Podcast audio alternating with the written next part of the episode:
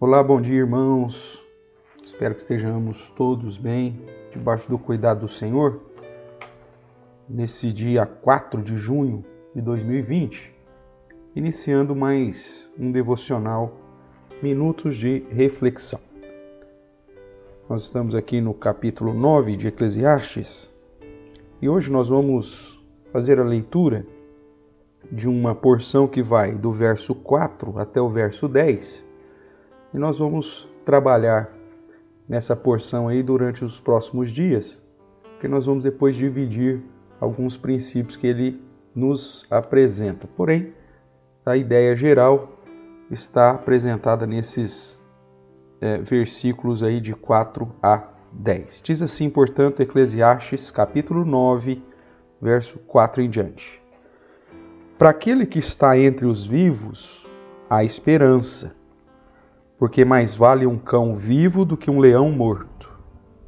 Porque os vivos sabem que hão de morrer, mas os mortos não sabem coisa nenhuma, nem tampouco terão eles recompensa, porque a sua memória jaz no esquecimento. Amor, ódio, inveja, para eles já pereceram.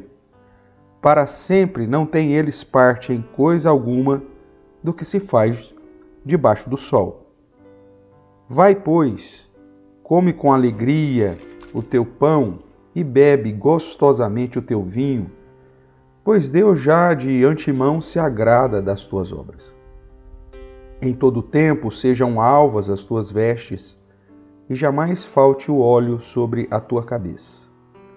Goza a vida com a mulher que amas todos os dias de tua vida fugaz, os quais Deus te deu debaixo do sol, porque esta é a tua porção nesta vida, pelo trabalho com que te afadigastes debaixo do sol.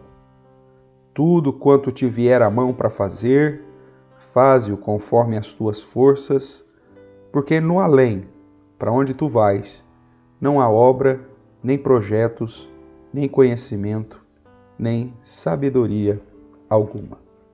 Amém. Mais uma vez, Salomão, irmãos, dentro dessa comparação entre a vida fútil para uma vida útil, vai nos apresentar ou reapresentar a realidade de que a nossa vida é aqui agora, no sentido de como nós vamos agir em relação à presença e à pessoa de Deus. Nós sabemos, o próprio texto bíblico nos apresenta que existe a era vindoura, a perspectiva da vida eterna. Mas o foco agora de Salomão é na nossa vida terrena, na nossa vida aqui. E ele diz que, nesse sentido, os vivos têm vantagem em relação aos mortos, porque para os vivos ainda há esperança.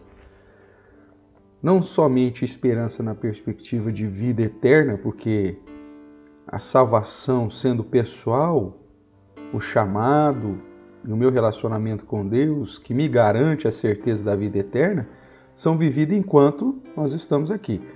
Após a morte, nosso destino já está selado, nosso destino eterno já está selado. Então, nesse sentido, os vivos têm mais esperança.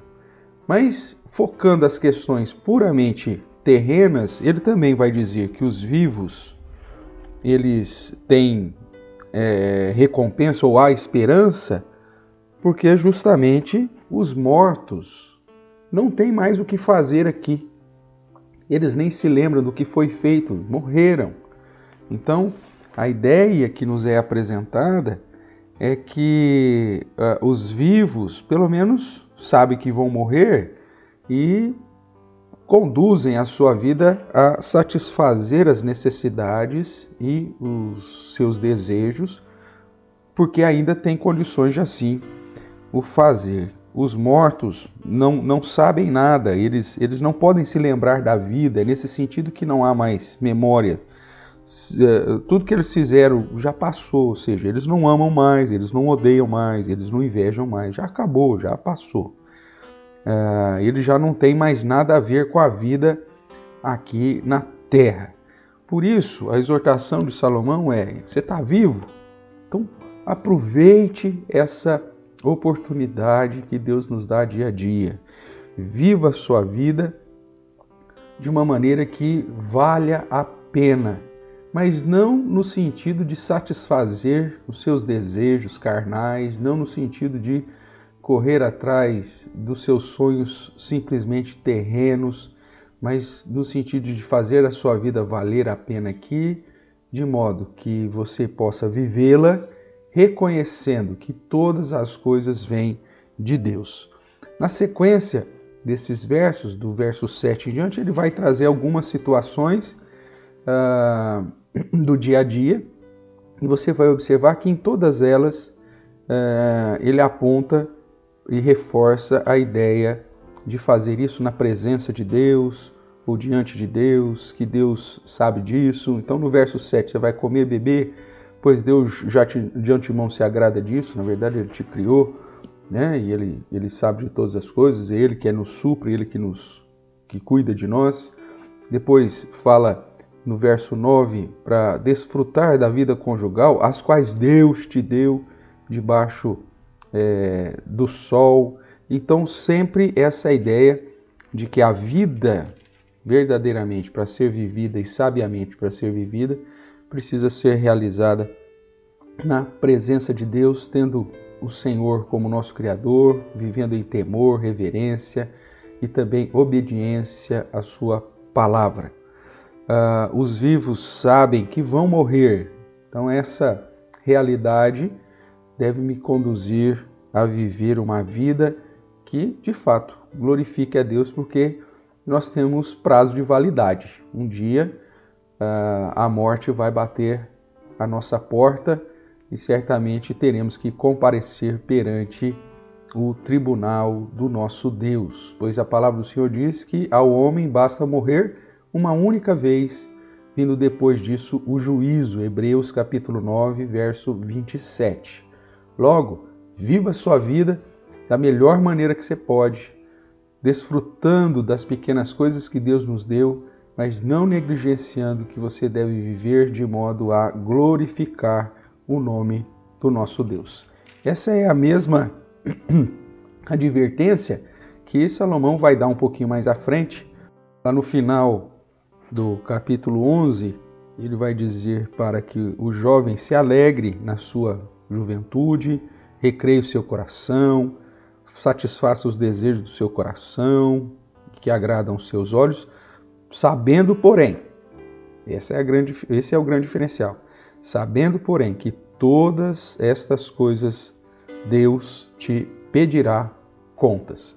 Que possamos viver a nossa vida sabendo que um dia vamos morrer, então aproveitando o melhor que a vida tem a nos oferecer, porém sabendo que devemos prestar conta a Deus, então, consequentemente, devemos viver para a honra e para a glória do Senhor. Que você viva a sua vida de modo a glorificar a Deus e, ao mesmo tempo, aproveitando de todos os benefícios que Deus tem para nos dar, principalmente o nosso presente, o dia de hoje, para que possamos viver de modo a exaltar ao Senhor. Que a certeza de que a morte é uma realidade para todos nós não venha te conduzir a uma vida de desânimo, mas muito pelo contrário, a certeza de que a morte um dia chegará possa te conduzir a viver o aqui, o agora, o hoje, de uma melhor maneira possível, de um modo mais intenso, porém sabendo que estamos diante do Senhor e que devemos glorificá-lo, porque no final de tudo teremos que prestar contas ao nosso Deus. Que você faça com que a obra de Cristo por sua vida, a liberdade que Ele nos deu através da sua morte na cruz, liberdade essa para dizer não ao pecado, para viver uma vida segundo a vontade de Deus, possa ter valido a pena e que você possa exaltar e glorificar o nosso Deus com o seu viver. Deus te abençoe, tenha um bom dia. E que o Senhor cuide de ti e da tua casa. Um abraço, fique com Deus.